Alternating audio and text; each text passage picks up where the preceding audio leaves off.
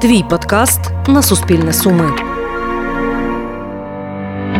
Мої вітання усім нашим слухачам, хто зараз вимкнув подкаст Не сумній. Нагадаю, що мене звати Віталій Поденко. В рамках цього подкасту, друзі, ми знайомимо наших слухачів, хто зараз з нами з молодими людьми Сумщини, які пропагують її за межами нашої області і навіть країни. Сьогодні в нашим гостем є Євген Мурза, амбасадор міста Суми, екскурсовод та історичний мотиватор. Вітаю тебе, Євгене, в нашій студії. Вітаю усіх. Ти знаєш, я вже довгий час займаюся ось такими інтерв'ю з е, людьми. Розкажи, як так трапилося, що ти ще не був гостем у нашій студії? А, так, я переховувався 12 років. Я жив за кордоном, я жив у Римі. Ого. Так, і в Сумахі з'являвся, знаєте, там, коли навчався в школі, то на канікулах літніх, там, можливо, там взимку приїжджав на Новий рік, але це було лише два рази. А потім все приїжджав частіше і частіше. Тому, скажімо так, у публічному просторі мене тут не існувало. Але вже в Сумах е, я от повернувся і живу майже, майже вже два роки. І тому от почав діяти там діяльністю займатися, якою завжди, в принципі, хотів, тому що я завжди хотів повернутися до свого рідного міста і займатися, ну, по-перше, культурною діяльністю. Тому що вважаю, що нам потрібно це якось розвивати. Бо за 12 років життя за кордоном а, прийшов до такої думки, що хто, якщо не ми, українці, будемо розвивати нашу країну. Бо багато людей за кордоном, українців, кажуть про Україну в негативному, знаєте, такому негативних аспектах. І іноземці думають, що в нас нічого немає, що ми якісь меншоварті, що ми дійсно якісь бідні та біжимо туди на заробітки. Але це не так. Ти прожив 12 років за кордоном е- і повернувся. Знаєш, мені здається, і, і я так розумію, що за власним бажанням повернувся, так? Так. Що це якийсь енциклопедичний випадок, тому що. Е- так інколи з'являється в інформаційному просторі статистика, скільки людей виїжджає з країни, і часом вже починає здаватися, що потрібно буде якось там, не знаю, на камінь, ножиці, бумага вирішувати, хто буде останній, щоб вимкнув світло. Та а ти оп і повернувся. Як так сталося? Звідки ось таке було Ем. виявилося бажання? Невже не, не таким виявилося комфортним, зручним, цікавим життя за кордоном? Е, Як ми собі тут здається, що більшість його собі таким уявляє? Так, ну по-перше, у людей є такі потребності, скажімо, потреби, є матеріальні потреби, ну комфорт матеріальний. Так, Так. це будинок, дах, поїсти, там відпочити і так далі. Там, можливо, там авто. Це можна зробити, ну. Скажімо так, швидше там в Європі. Але потім є потреби якісь духовні, інтелектуальні, культурні, чимось займатися. Ем, Там в Італії я не бачу, чим би я міг займатися. Тим паче, що в мене такий апетит, от культурна діяльність, наприклад. Мені завжди подобалася історія е, з самого дитинства. Хоч я і не навчався на історика, але якраз бачу в історії те, що може дати нам такий от повштовх до кожної людини. Як я вам сказав, представився там історичний мотиватор. Мгм. Чому так? Тому що коли вивчаєш історію, історію України, потім історію міста Суми, ти бачиш деякі деталі, які потім тебе мотивують. По-перше, коли ти їдеш за кордон, ти вже себе не відчуваєш якимсь там, як багато людей їхали, я чув там до Польщі, і в них були проблеми. Поляки погані, поляки такі, повернувся і так далі. Хтось каже ні, поляки нормальні. Ну я особисто можу сказати, я ну і в Польщі був неодноразово. Мгм. Можливо, так, якщо вкупі, то і 6-7 місяців там провів. Я ніколи не бачу якихось поганих поляків. Тому що я ставлюсь до Польщі добре, знаю її історію, навіть полякам розповідав про ту ж історію Польщі. І хочу сказати, що це проблема, коли ти відчуваєш себе іммігрантом, ти відчуваєш себе меншим. І ти їдеш туди, ти розумієш, що ти приїхав з якоїсь країни, яку звуть Україна, яку називають там, ну. Вона десь на сході, вона в за простором Європейського Союзу, вона якась така меншоварта. Але коли ти вивчаєш історію України і розумієш, що, по-перше, це величезний простір, наприклад, візьму Київ 11 століття, це одне з найбільших міст Європи. І коли Анна Ярославівна, донька Ярослава Мудрого, поїхала до Парижу, це ж не то, що вона хотіла поїхати туди до Парижу. Принц, а майбутній король Генріх, він два рази їздив, два рази відправляв посольство в Київ, щоб долучитися цієї руки. Потім як кам'яні храми, наприклад. Там, от в Східній Європі першим таким кам'яним храмом це була Десятинна церква, наприклад. Мгм. Потім, якщо далі йти в культуру, навчальний заклад якийсь, там, от Києво-Могилянська академія, наприклад, де всі навчалися в Східній Європі в той час, в 17-18 столітті. Там. Навіть Міхаил Ломоносов приїхав з академії і каже, давайте організуємо у нас в Росії теж щось. Розумієте, коли ти це знаєш, ти вже думаєш. Ну, якось. Та, а по-друге, Україна це такий фронтир, простір між Сходом і Заходом, і цей степ це завжди були вороги. І тобто тут розвивати свою культуру, і навіть навіть культура проявилася через архітектуру як українське бароко. Унікальний стиль, якого немає не на заході, не на сході. І тому кажу так: от історія е, вона повинна вивчатися, щоб нас мотивувало. І коли Добре, а ось е, історія. Це твій е, за фахом, ти можливо історик, чи це твоє було захоплення? Просто? Це захоплення самого дитинства завдяки телебаченню, завдяки Viasat History, чи що там було так. Я все дивився, і ну мені подобалось, тому що це у минулому. Тобто це так загадково. А за фахом я навчався на політнауки міжнародні відносини. Можна сказати, ми там багато вивчали історію, там історії, наприклад, там міжнародних відносин, там і так далі. Але так, я не чисто історик. Я хотів навчатися на історика, але потім подумав, що це достатньо так вузько, і я якби історія для мене хобі, таке Мгм. джерело натхнення. Так. А ось е, екскурсія, діяльність екскурсовода, це ближче до хобі, чи сьогодні це вже є твоєю професійною діяльністю? Як там хто там казав, Конфуцій чи хто? А, якщо твоє хобі стане роботою, то ти не будеш працювати Жодного жодного, дня, дня. Так. І я ну, шукав тут, е, де можна працювати. Взагалі, цілий рік, коли я тут знаходився, для мене був важким, тому що я не знав, що я буду робити. Я хотів Мгм. сюди повернутися, але не знаю, що буду робити. Потім ця пандемія і так далі. Але так почав робити екскурсії з кінця серпня, да, після Дня Незалежності. І е, це можемо сказати, як зараз. Мені подобається, мені це робити в кайф, скажімо так. І так, це, скажімо, професія, але вона мене примушує щось робити, що мені не подобається. Так, тому екскурсія це і навіть більше як інструмент, щоб донести до людей, що історія, архітектура, культура вона не може вивчатися, знаєте, як там в школах там застав- заставляють людей це вивчати, вони потім не подобається, і ти виріс і кажеш, я не люблю історію. А потім, коли розповідають таким людям щось простенько, так, живими прикладами, вони кажуть, ой, я вже, мабуть, полюбив історію, треба щось почитати. Тому проблема не в історії, а як її нам доносять. Як, наприклад, зацікавити сьогоднішню молодь до екскурсії, зацікавити, можливо, підлітків, яким, яким чином, якими, а, можливо, інтерактивами, якими історіями, як взагалі побудувати екскурсію так, щоб це було не цікаво не лише дорослим. Так, якщо візьмемо за дітей, наприклад, у мене великий досвід, е, скажімо так, проводити екскурсії дітям, тому що, по-перше, якраз я для людей, які вже більш свідомі. Тому що тут іде таке питання, як національна ідентичність, культурна ідентичність, тому що ну, от Суми, наприклад, 40 кілометрів від кордону, а інформація це важливо. Коли ти відчуваєш себе українцем, коли ти відчуваєш, чому ти українець, ти обґрунтовуєш, ти йдеш далі.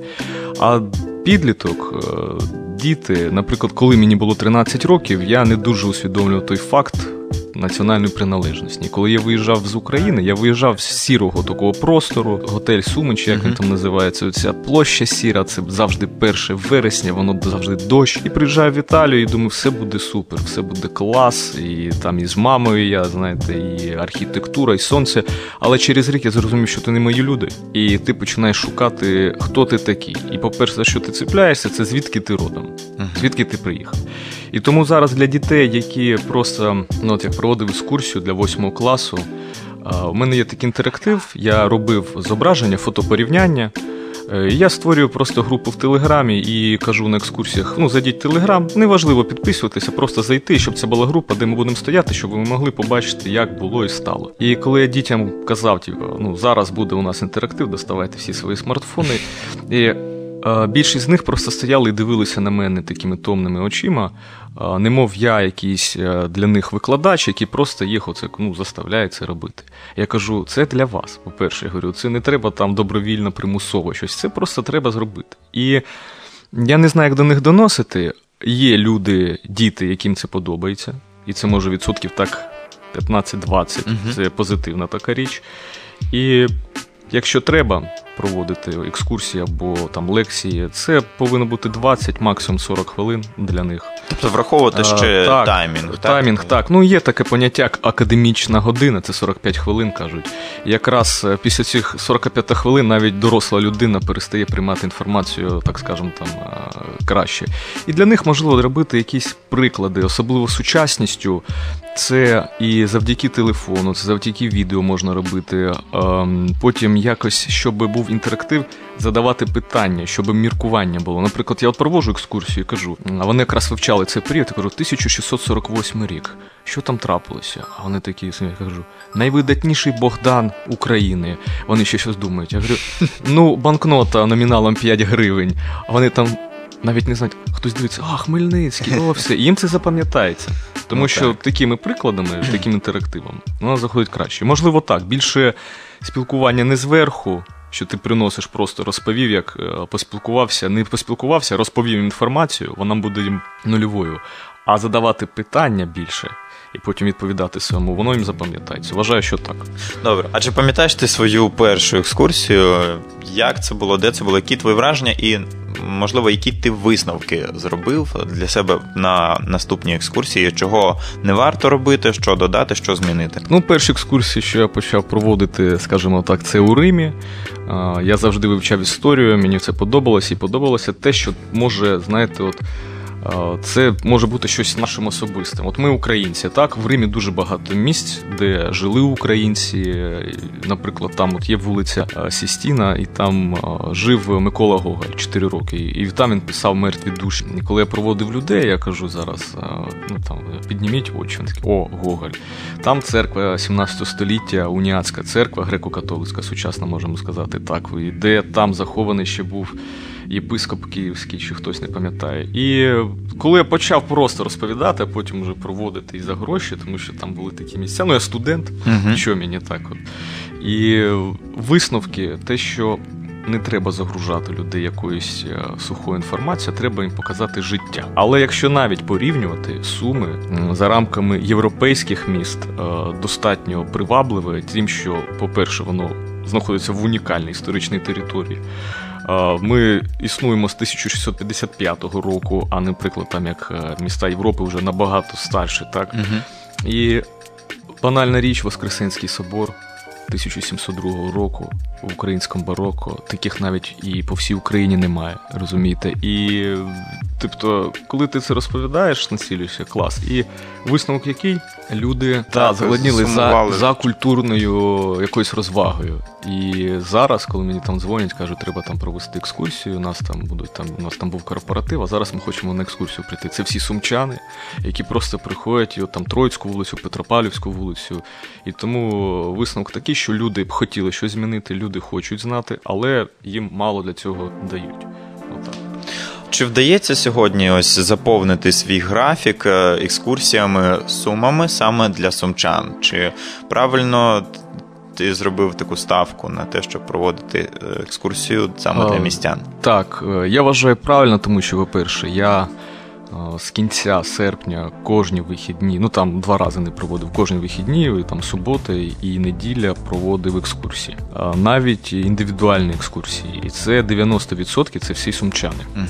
По-перше, Е, по-друге, е, я не маю на меті робити лише екскурсії. Я кажу, екскурсія це інструмент. Якщо перекласти, ну, перекласти моєю мовою, це навіть не екскурсія, це більш історичне дослідження, це може бути історична рефлексія, тобто міркування. Тому що я задаю питання: ну от ви бачите, стоїть будинок. Я говорю, вам важливо, коли він був збудований, наприклад, костел на Троїцький. Я говорю, 1901 чи 1911? Вам це важливо? Ні. Я говорю, але постає питання, чому власне костел знаходиться тут? Серед вас є католики? Немає. Ага, навіщо він? Я кажу, що 100 років тому це якраз показувало наше місто, яке було багатоконфесійним, багатокультурним. І тут були поляки. Я про них розповідаю. Я кажу, уявіть собі, якщо б зараз, наприклад, було там 2000 поляків, ну по пропорціям. Мгм. Ми б могли піти в ресторан, там сиділи б десь поляки, і ще там німці, наприклад. Я хочу принести туди, але в кінці кінців я кажу: нам з вами тут жити. Якщо не ми, то хто буде розповідати про це місто і хто його буде розвивати? Тому що ну, люди з інших міст вони не прийдуть, щоб тут працювати і розвивати суми. З інших країн, тим паче. Тому це наше завдання. І екскурсія це те, щоб людину підвести до того, що вона приходить з екскурсії, екскурсії тире дослідження, тире рефлексія, і каже: я скільки нового дізнався про суми, поміркував, і це чудове місто. І потім ця людина їде в інші міста, в інші країни, і розуміє, що суми не таке ж, як кажуть, багато хто каже, дно міра. А це факт, це просто треба розплющити очі. І все. Ну що, дійсно о, приємно було дізнатися про те, що сумчанам теж таки цікаво дізнаватися історію свого рідного міста. А чи велика в тебе конкуренція сьогодні в місті як екскурсовода? Тому що я в- також тут приїжджий, можна сказати, 10 років я живу в місті Суми, і жодного разу ще не чув, е, ніхто мене не запросив на екскурсію містом. Ну, дивіться, по-перше, як би сказати, можна віддати таку пошану, повагу до краєзнавців, істориків. Вони там і проводили екскурсії, і проводять екскурсії, але воно націлено більше так, ну я вважаю, не масово, а прийдіть, послухайте. Мгм. Так, вони роблять шляхетну справу, вивчають багато документів, і завдяки їм ми можемо дізнатися багато про суми. Але це немов, ем, знаєте, воно не виходить масово, от якось так. А в сфері туризму є екскурсоводи, а їх дуже мало, але вони є, тому що як не крутив суми, все одно хтось та їде. Я не можу сказати, що в мене є конкуренція, тому що я ж повторюю, ем, навіть екскурсоводам себе складу назвати, тому що більш там не туристичний, а от історичний екскурсовод, можна так сказати. Так кажу ж, це лише перехідна така от е, позиція зараз, тому можу сказати, конкуренції немає. А якщо хто захоче робити там, от, наприклад, екскурсії по туризму чи екскурсії для містян, це робилося завжди. Були люди, можливо, не масово, не так часто. І, наприклад, я створив цілу сторінку в інстаграмі, щоб е, це робити. Все залежить від людини, яка це проводить. Ну, от, на- ну, от люди, які е, вже більш освічені з досвідом, вони кажуть, що коли проводиш екскурсію, ну, центральна фігура це сам екскурсовод. Це як він розповідає, як він може показати місто, з якого ракурсу стати. І знаєте, це навіть на це, на це можна навчатися, але це більше вже як. От якщо ти художник е, з дитинства, от, Мгм. бачиш щось, тобі не важливо мати академічну там, наприклад, освіту. І екскурсовод це таке ж саме. Добре, хвилинка бюрократії в подкасті не сумні. А чи обов'язково мати екскурсоводу сьогодні а, якусь ліцензію, посвідчення, дозвіл на те, щоб водити екскурсії в місто? А, знову ж таки, якщо ми викреслюємо слово екскурсії. Так, ні, ну я кажу, як я вважаю. Ага. По-перше, е, я роблю добру справу для розвитку міста, а не лише просто там заробити грошей на е, туристах. Ну, от турист приїжджає, йому все рівно. Ти йому у нього вже є нові враження, тому що в новому місті. Тобто екскурсію, яку проводиш 3 години, 4 години, я не дивлюсь навіть на час, дивлюсь на людей. І це спілкування, коли я бачу, що люди можуть поміркувати, побачити нове, і ти вже от люди проходять, проходять, проходять через тебе, і е, вони знають, що ми разом створюємо вже сучасну, якісь там можливо в майбутньому сумську таку інтелігенцію культурну, де можливо ми колись об'єднаємося, будемо спілкуватися. Про ліцензію для екскурсовода, як туризму, звісно, це ж треба мати. Я так думаю. Поки що я не знаю. Тому що, ну, якщо в Римі я хотів там працювати екскурсоводом, вже там потім ну, так офіційно, ем, треба проходити раз в три роки чи раз в два роки, типа, отримати ліцензію, такий патент. Якщо в Сумах треба мати ліцензію, то і туризм. Не, не просто екскурсії по туризму, е, навіть культурний розвиток від його не буде. Тому що поки ти отримаєш ліцензію, що робити? Ти оцю всю бюрократію закритий. І мені кажеться, що люди навіть не знають, що можливо це робити і так далі. Добре. А ось у чому особливість е, екскурсій в умовах пандемії взагалі? Наскільки це сьогодні дозволено? І чи можливо є якісь там правила обмеження по кількості людей, там соціальна дистанція і таке інше? Ну, соціальна дистанція. Це вже таке питання більше до можновладних людей, хто там створює ці різні там, скажімо так, дистанції. На вулиці, як мені відомо, на Новий рік там є свято, і я так розумію, там може збиратися велика купа людей. Вочевидь, да. Так, тому не знаю, 10, 15, там 20 людей, які стоять на свіжому повітрі е, на вулиці. Мені вважаю, це добра справа. А те, що вони будуть там в ресторані, навіть якщо нам кажуть вакцинація, добре, але ж навіть всі постери там написано, що лише у 9 разів ти маєш ну, можливість типу, вижити, не померти. Але ж е, навіть вакциновані люди, ми всі ми можемо бути переносчиками цієї зарази, скажімо так. Тому в ресторані ми їмо, а на вулиці ми не можемо походити. Чи що таке Ну, о, візьмемо так ось е, твої екскурсії, коли ти збираєш групу, ти а, просиш там, можливо, пред'явити там ковід-сертифікат, А, там, ні, чи ми на обов'язково знаходитися в масках під час екскурсії. А, інколи інколи да, інколи маски так. Наприклад, якщо ми заходимо на якусь там територію, от там от парк ЛСУ є, там садиба Смолова, там так. Ну от у нас просто багато людей, якщо там 10-15. Тобто, так, я кажу, будь ласка, треба одягнути маски, тому що так. А так, ну людина сама індивідуальна, може одягати, що захоче, як захоче. Угу. Добре. А на твою думку, ось таке ще питання: як може змінитися е, діяльність е, екскурсоводів в майбутньому, ось враховуючи такий е, вектор діджиталізації? Щось додасться, або можливо взагалі зникне необхідність, все буде перейде в такий відеорежим, де ти можеш зайти і в якомусь 3D-вимірі бути присутнім, так умовно, на такій Ну, екскурсії. Дивіться, я до вас прийшов, Так. а ви могли мені зазвонити по телефону, по скайпу. Але ж я прийшов. Так, з екскурсією, люди завжди будуть приходити. Це як театр. Це розумієте, навіть кінотеатр. Ти вдома можеш подивитися, але йде- ти йдеш туди. Вважаю, що це повинно об'єднувати екскурсійну діяльність на вулиці і якраз ді- Діджиталізація. так. І, наприклад, ну як я роблю? Теж я от там кудись поїду, я це знімаю, я розповідаю. Я в сумах іду і розповідаю якісь речі. Тобто, в мене інтерактив, якби я є на вулиці, ви можете прийти, Угу. і я є і тут.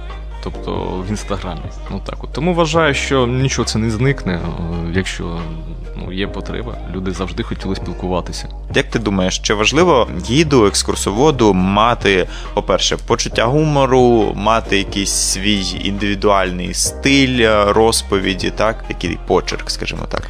Так, е, я вважаю, це не важливо, а, це просто природньо. Кожні люди різні, так. І, наприклад, якщо я розповідаю про місто Суми, я розповідаю зі своєї точки зору. Отак. От. Я завжди кажу, треба знати початкову історію, без неї далі ми не можемо піти. Отак, от, там козацький, наприклад, період. І якщо от гумор, гумор повинен бути, бо гумор це такий, можемо сказати, навіть інструмент в розмові, і знаєте, не навмисний, а от природній. Якщо ми розмовляємо про щось, треба, то можна посміятися. Мені подобається сама історія і як вона впливає на сучасність. Тобто я і навчався на політнауки міжнародні відносини, я бачу все через соціальний такий, знаєте, простір. І моя екскурсія це вона більш екскурсія лексія, і кажу ж і рефлексія. Тобто до мене прийти можна посміятися. Мене декілька я там, знаєте, так сатирично там щось скажу. Але більш всього, щоб це е, задуматися і було так от серйозно, наприклад. І кожен екскурсовод вважаю так, це як індивідуальна людина, як ми з вами спілкуємося, це кожен так от. Тому що насправді кожен з нас вже екскурсовод. От якщо до вас хтось приїде, ви живете тут в місті Суми, кажете, і вам треба його показати. Ви ж розповісте, що де є. На ваш стиль, на ваш розсуд, що ви знаєте. Добре. Під час екскурсії я, наприклад, коли був відвідувачем, е, гіди інколи розповідаючи про які про якісь об'єкти, згадують е, і розказують якісь міфи та легенди пов'язані з цим містом. Як вважаєш, це використовується через брак якихось е, фактів чи реальної цікавої інформації про це місце? Чи взагалі е, як, е, як ти до того ставишся, щоб під час екскурсії ось вдаватися і розповідати такі якісь байки? Ну, наприклад, е, міфи, легенди, байки. Ну, це як сказати, міф. Можемо сказати, якщо в контексті екскурсії це щось повністю майже вигадане. Легенда вона має якесь історичне підґрунтя, контекст. А байки це вже я повністю щось вигадав, яке навіть там не міф, це навіть набагато більше. Коли я був на екскурсіях, е, і в Римі я був на екскурсії, і в Польщі був на екскурсії, а в Києві був на екскурсії. Що мені завжди не подобалося, коли дуже багато міфів легенд. По-перше, ну знаючи, що легенда це також створювалося для якогось іміджу. Наприклад, у нас легенди про заснування міста Сумки, три мисливські сумки, Мгм. які знайшли там з золотом на цьому місці вирішили збудувати місто. Треба розповідати. Наприклад, я розповідаю, але я розповідаю так, і потім кажу об'єктивно і питаю, навіщо власне це вигадали. Так, от, наприклад, є така історія а, про а, місто Суми. Власне, чому Суми від слова сумувати, і є така версія, що прийшли сюди козаки, і чомусь вони сумували 100 років, 120 років. Написали Катерині II. Ну от місто Суми 1000, ну там 1655, Катерина II – це друга половина 18 століття, тобто вже 100 років пройшло. От вони сумували, написали їй листа, що вони ж воїни, воюють, а жінок тут немає. Прийшли нам жінок. І от вона присилає там, як кажуть, ну так скажімо, образно 300 відбірних красавиць при дворі присилають сюди, і з цього часу сумчанки славляться красою, тому що так от. Але ж 100 років вони сумували. Це я прийшов, мій син сумував, мій внук сумував, онук сумував, онук онука. А як ми Е, розмножувалися? вони так бралися, І, ну, навіщо? Можна посміятися над цими міфами, байками. Так, і, наприклад, Катерина II їхала через місто, у якої також назви чомусь не було, і потім в неї випала там сірга, чи що впала в дирку в кареті, і вона Так, каже: так. Ах, дірка. Тобто, ну, охтирка звідси назва. Можна сказати, щоб посміятися. Але якщо ми ставимо це як фундаментальний аспект і не розповідаємо в кінці людям. Що це легенда, і що є, що це може бути неправда, це погано, я вважаю. Просто так, от міфи, легенди казати без об'єктивності ні. Добре. А які е, можеш е, назвати на твій е, розсуд е, цікаві локації, там, можливо, окремі якісь будівлі в, Сумах, які надзвичайно мають якусь цікаву історію, але можливо більшість е, сумчан е, про неї не знали і кожного дня повз проходять. Е, Ну, по-перше, е, нашому місті є дуже мало будинків, які мають пишний архітектурний декор. Якщо поїхати у Харків, ну він був. Скажімо так, гумберським центром минулому. Там, от на будинках можна побачити ліплину, вона завжди буде, скульптури, барельєфи, ці рельєфи. У нас це будинок, наприклад, е, земська управа або сучасний краєзнавчий музей. Там є каріатиди, оці маскарони, там от все супер. І якщо ви придивитесь на цей будинок, деталі, помічайте деталі. І зверху, ну це така, знаєте, як стінка така є зверху, Аттік називається. Там зображений герб нашого міста.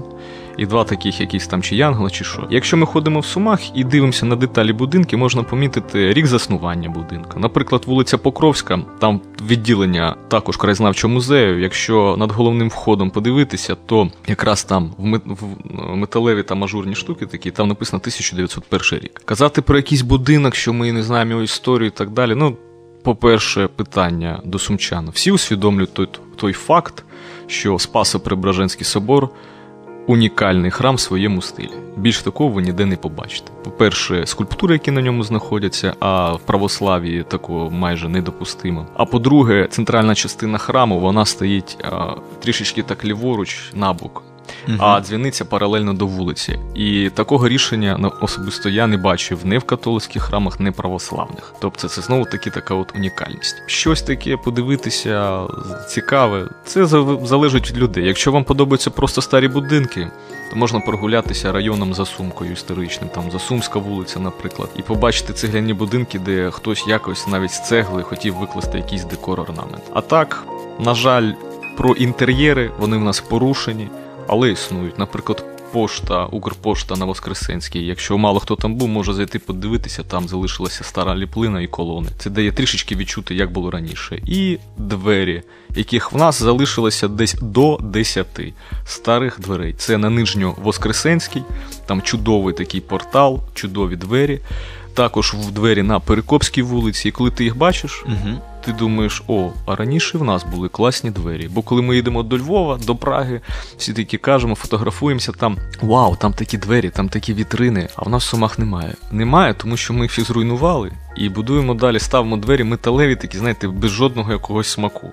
Це естетично не виглядає. Коли ми кажемо, що в Сумах треба щось, вигадати, там, намалювати щось новий мурал, наприклад, привернути увагу туристів. Отак, от, по-перше. Та просто взяти і реконструювати центр. Нічого вигадувати не треба. Але на те на це повинно треба, треба мати гроші.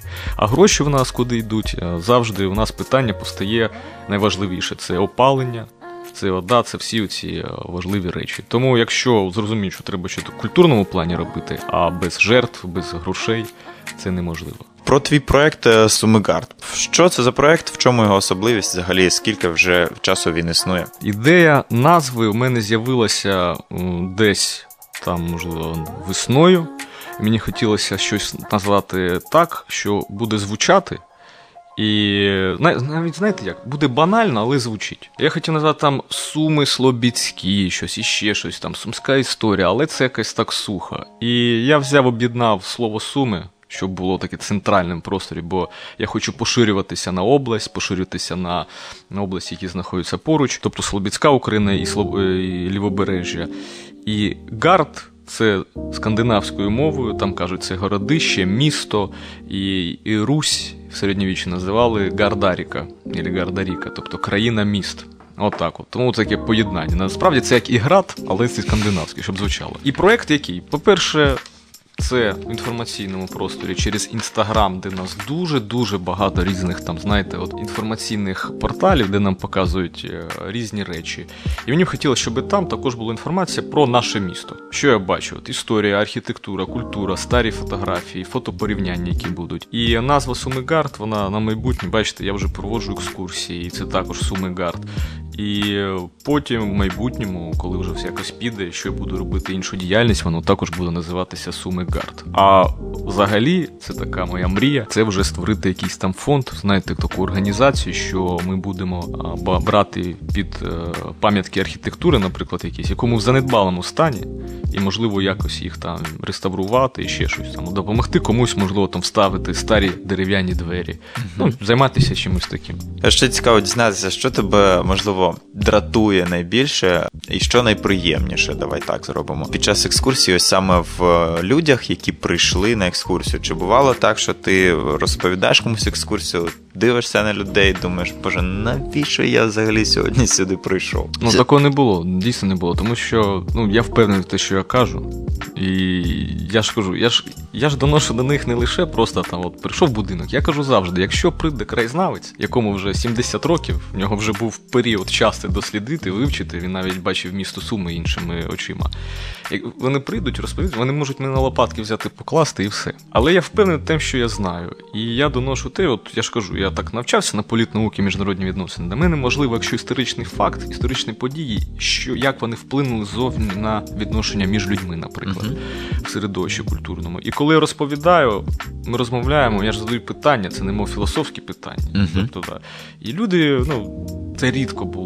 Ну, раз це було, тому що моя екскурсія Слобідський шлях, вона специфічна. І спочатку 15-20 хвилин це бомбардування просто інформацією, що таке Слобожанщина, хто такі козаки, розвінчення міфів, як там виглядали, як ми їх бачимо. І це складно, але це важливо. Але це як скульптор бере, знаєте, от просто моноліт мрам, мармуру, і значить, починає.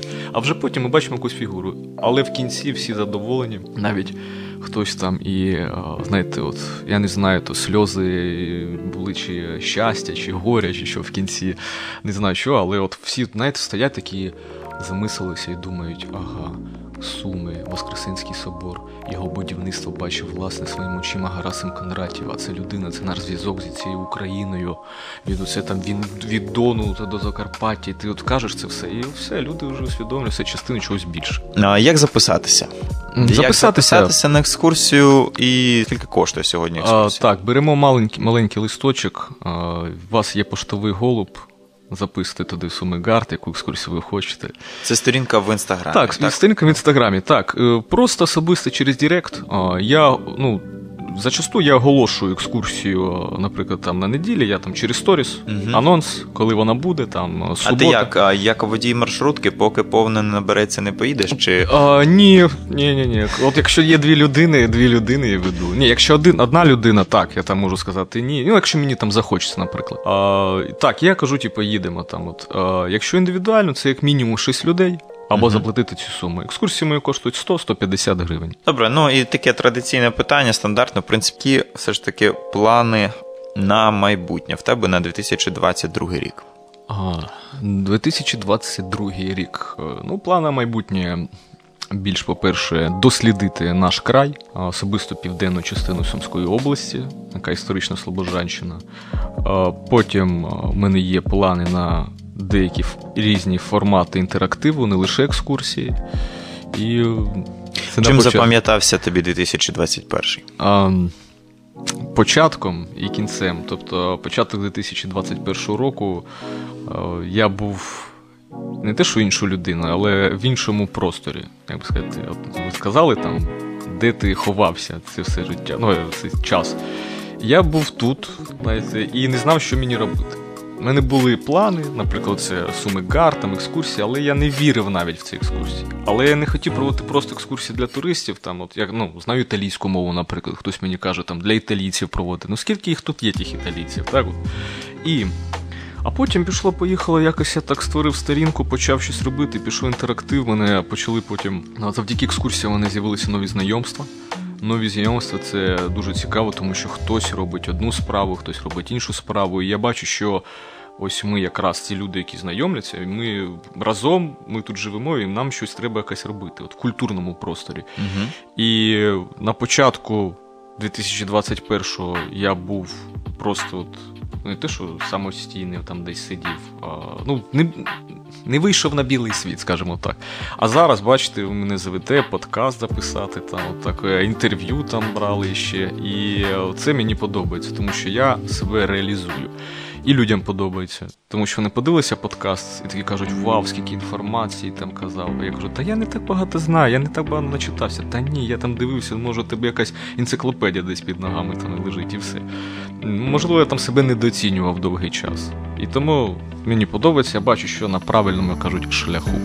Що ж, бажаємо тобі його продовжувати в тому ж напрямку. Бажаємо тобі ще більше реалізації і задоволення від твоєї діяльності, якою ти займаєшся. Адже правильно ми, точніше, ти а, зауважив на самому початку цитатою, що якщо займаєшся улюбленою справою, то не працюєш жодного дня в своєму житті. Я тобі дякую за цікаву розмову, за те, що прийшов до нас. Тобі Нагадую нашим радіослухачам, що нашим сьогоднішнім гостем подкасту Несумні був Євген Мурза, амбасадор міста Суми, екскурсовод та історичний мотиватор. Мене звати Віталій Педенко. Слухайте нас на майже всіх, здається, аудіоплатформах в інтернеті. Наш подкаст Несумні, в рамках якого ми знайомимо наших слухачів із представниками молоді Суми, яка прославляє нашу Сумщину за межами області і навіть країни.